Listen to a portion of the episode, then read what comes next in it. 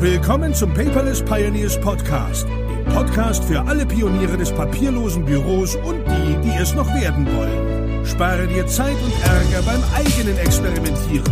Das hat dein Gastgeber André bereits für dich getan.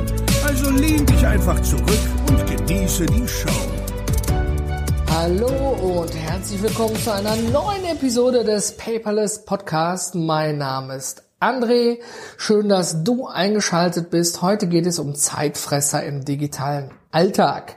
Ich meine damit nicht die reguläre Arbeitszeit, ja, die aufgefressen wird, auf Deutsch gesagt. Ähm, du sitzt im Büro und tauschst quasi Zeit gegen Geld oder vielleicht sitzt du auch im Büro und du wirst leistungsorientiert bezahlt. Da hatte ich mal eine Diskussion mit Enrico Nala im Quertalk drüber. Darum geht's heute nicht, sondern eher um die Zeitfresser mit deinen ganzen digitalen Helferlein. Man weiß natürlich, wenn man sich sein eigenes Handy anguckt, der eine mag eine Ordnersortierung haben, der andere hat verschiedene Bildschirme oder der eine sortiert seine Apps vielleicht nach Farben, alles Mögliche schon gesehen. Aber es gibt ja so ziemlich für alles eine App und dann auch meistens noch fünf Versionen davon. Nehmen wir mal Notiz-Apps, ob es da jetzt GoodNotes, NoteShelf, Evernote, OneNote ist, ja, um nur einige zu nennen. Das Problem ist, umso mehr Möglichkeiten wir haben, etwas zu tun, umso komplizierter oder zeitfressender wird es ja auch am Ende im digitalen Alltag, wenn nicht klar niedergelegt ist, was kommt eigentlich wohin. Das ist nur ein kleiner Zeitfresser, da kann man ja einfach nur mal drüber im Team sprechen, nutzen wir jetzt A, B oder C, damit alle das gleiche nutzen und auf dem gleichen Stand mit der gleichen Erwartungshaltung sind. Ein anderes Beispiel ist natürlich, wenn du zum Beispiel ein Projektmanagement machst in irgendeinem Tool deiner Wahl, ob es jetzt Excel ist oder sonst was, und managst damit die Projekte dann hat man ja auch in diesen Tools Möglichkeiten zu klicken, zu schreiben, zu kommentieren, zu verschieben, den Status zu ändern. Jetzt habe ich häufig in Unternehmen gehört, naja, so Projektmanagement-Tools sind wahre Zeitfresser im Alltag. Machen wir nicht. Unsere Projekte laufen immer so. Gut, das höre ich dann meistens von der Führung und ich gehe dann hin und spreche dann mit den Mitarbeitern. Ein kleines Beispiel. Wir haben, sagen wir mal, das Team Führung, das Team Verkauf, das Team Entwicklung und das Team IT. Sagen wir mal vier verschiedene Teams. Und wenn jetzt die Führung eine neue Idee hat zu einem neuen Produkt, als Beispiel, äh, wir entwickeln jetzt eine neue Maus, dann wird sich im Team hingestellt, vielleicht in einem Daily Meeting, in einem Stand-up, in einem Joe Fix, gibt so viele Namen dafür. Es wird vielleicht eine Rundmail geschrieben und gesagt, so, wir entwickeln jetzt eine Maus. Die Entwicklungsabteilung soll bitte das Design entwickeln, die IT-Abteilung soll bitte die Technik dahinter klar machen und der Vertrieb soll bitte schon mal eine Vertriebslinie aufbauen, wie wir diese Maus an den Mann bringen. Gut, das wird dann ganz häufig so koordiniert, dass man ganz viel miteinander spricht, was ja generell gar nicht falsch ist, aber ja auch Zeit in Anspruch nimmt. Man wechselt die Büros rein, vielleicht sitzt die IT noch im Keller bei den Servern und die Entwicklung sitzt ganz oben mit den Designern im Gebäude. Also man hat schon mal viele Laufwege und man schickt sich dann noch E-Mails, nimmt dann noch 15 Leute in CC mit dabei, die ja auch irgendwie Bescheid wissen wollen. Und dann, vielleicht erkennst du dich dabei jetzt wieder, passiert häufig auch einfach Folgendes. Das Design der Maus wurde geändert. Die Maus ist jetzt nicht mehr weiß, sondern schwarz. Ist der IT egal. Die Technik ist die gleiche. Die Führung hat's abgesegnet. Und das Sales Team hat einen Sales Funnel aufgebaut für eine weiße Maus. Ja, und dann heißt es wie? Habt ihr uns nicht gesagt, dass die Farbe geändert wird? Jetzt haben wir hier schon alles vorbereitet, um an den Start zu gehen. Und dann, ja, was passiert dann? Dann werden wieder Lohnkosten ausgegeben ohne Ende, weil irgendwo in der Kommunikation etwas schiefgegangen ist. Das ist meistens so wie in der Schule mit der stillen Post. Das kennt sicherlich jeder von uns. Und sowas wird natürlich sehr häufig einfach unter den Tisch gekehrt. Nehmen wir mal die IT. ITler können ohne Probleme sich in Software reindenken, ein Scrum-Board oder ein Kanban-Board eröffnen und dort Bug-Tracking oder Projekte, bis ein neues Deployment von irgendeiner Software gemacht wurde, reinhauen und sich darin organisieren. Das Sales-Team oder das Vertriebsteam hat vielleicht nur Zugriff auf E-Mails und aufs Telefon, hat vielleicht gar kein Tool, ja, und die Führung entscheidet viel aus dem Kopf heraus oder anhand der Excel-Tabellen mit den wirtschaftlichen Zahlen. Jeder benutzt da so ein bisschen so ein anderes Tool, um sich zu organisieren, ist ja auch in Ordnung, aber am Ende des Tages geht es ja darum, gemeinsam soll ja ein Output kommen, nämlich diese besagte schwarze Maus. Und ich finde dann, deswegen der Name der Episode, dass das ein unheimlicher Zeitfresser ist, trotz digitaler Helferlein, ja, wenn in der Kommunikation Sachen verloren gehen, respektive, dass wir alle mal was vergessen, ist gar kein Thema. Ja, ich bin besonders vergesslich. Ja, steht's nicht in meinem Kalender oder in meinem To-Do, dann mache ich es auch nicht. Kleines Beispiel dazu: Ich hatte einen Termin mit jemandem und ähm, den Termin habe ich nicht sofort in meinen Kalender eingetragen und ich war nicht da. Ist blöd, kommt vor, wie gesagt, ich bin auch kein Kind von Traurigkeit. Sowas passiert auch mir. Mit einem einfachen Kalendereintrag. Da ging es noch nicht mal um ein langes Projekt, was irgendwie gesteuert werden musste.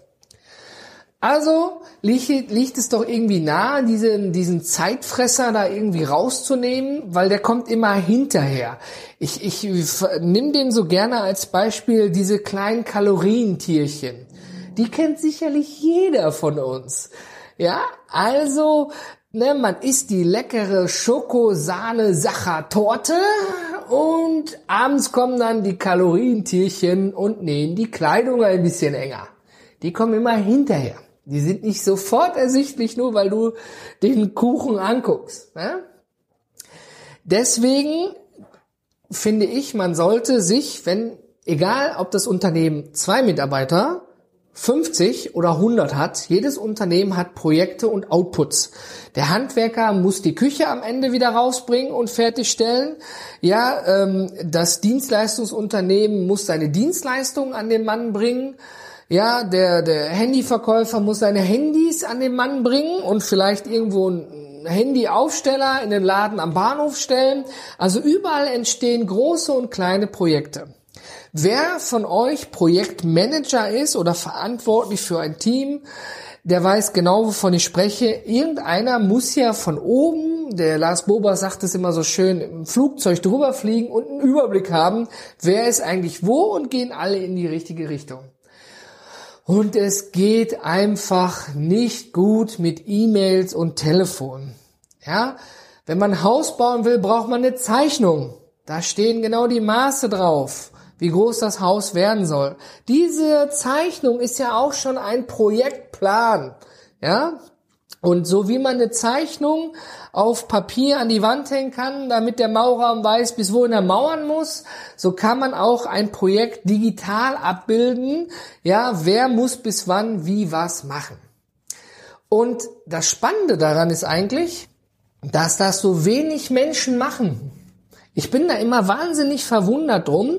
Dann werden irgendwelche Tools angeschafft. So, die IT sagt, hey, wir kennen uns zum Beispiel super gut mit äh, Jira aus oder mit Trello oder mit irgendeinem anderen Tool oder irgendeinem Bug-Tracker, Mantis, whatever. Und ähm, wir nehmen das jetzt, okay.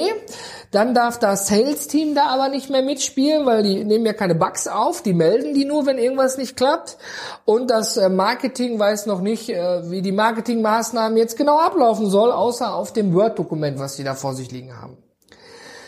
Ich bin immer ein Fan davon, dass wenn man sich ein Projektmanagement-Tool aussucht, um Zeitfresser im digitalen Arbeitsalltag zu verhindern, dass man dann eben auch schaut, wie skalierbar dieses Tool ist.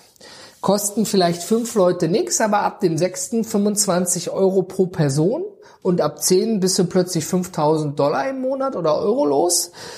Und häufig haben Unternehmen schon, die wir beraten, irgendwelche Tools mal angeschafft, die sie aber nicht genutzt haben weil ja der Kollege, der das mal irgendwie jetzt äh, angefangen hat, der ist gar nicht mehr da und jetzt haben wir Jahresrechnung gehabt und alles ist bezahlt, aber keiner hat mehr die Ahnung davon, sich im Alltag darum zu kümmern. Das Endresultat ist natürlich, dass äh, ja viel Lohnkosten da reingebuttert wurden, Entwicklungskosten, Opportunitätskosten bezüglich der Software und am Ende des Tages alle doch klassisch sich die E-Mail schreiben. Also ich meine damit, dass diese Meetings zwischen den Menschen, die sind echt wichtig. Ja, vor allen Dingen in unserer Zeit, wo viel über Video und alles geht, dieses Socializing darf und sollte man einfach nicht vernachlässigen. Auch wenn man Remote-Teams dabei hat, die aus dem Homeoffice oder vielleicht in einem anderen Land, in einer anderen Zeitzone arbeiten. Aber es geht ja immer für den, der am Ende des Tages die Rechnung bezahlt, auch irgendwie ums Controlling.